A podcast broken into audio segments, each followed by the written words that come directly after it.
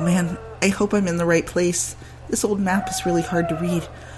But the castle looks exactly like the wizard said. Who, who's there? Who dares come to the gate of Castle Truscum? My name is, well, uh, Charlotte, or at least that's what I want it to be. Who are you? I am the gatekeeper. To enter Castle Truscum and begin your journey to your new life, you must answer my questions. Oh, okay, great. What questions?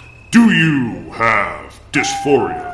Yeah, I do, and it's awful. My body feels. Is your dysphoria total? Do you feel utter revulsion at your every feature?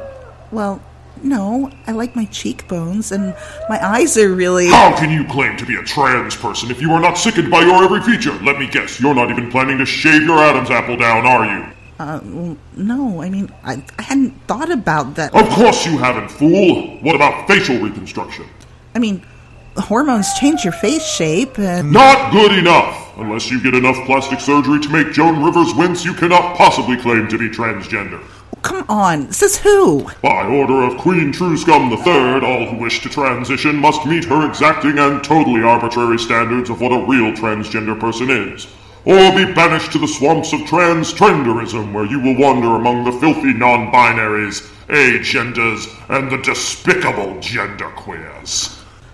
This is fucking ridiculous. You know what? Fuck this. I'll go find a different trans castle. I don't need this bullshit. Go then! But before you do, know that we in Castle Truscum will never accept you as one of us.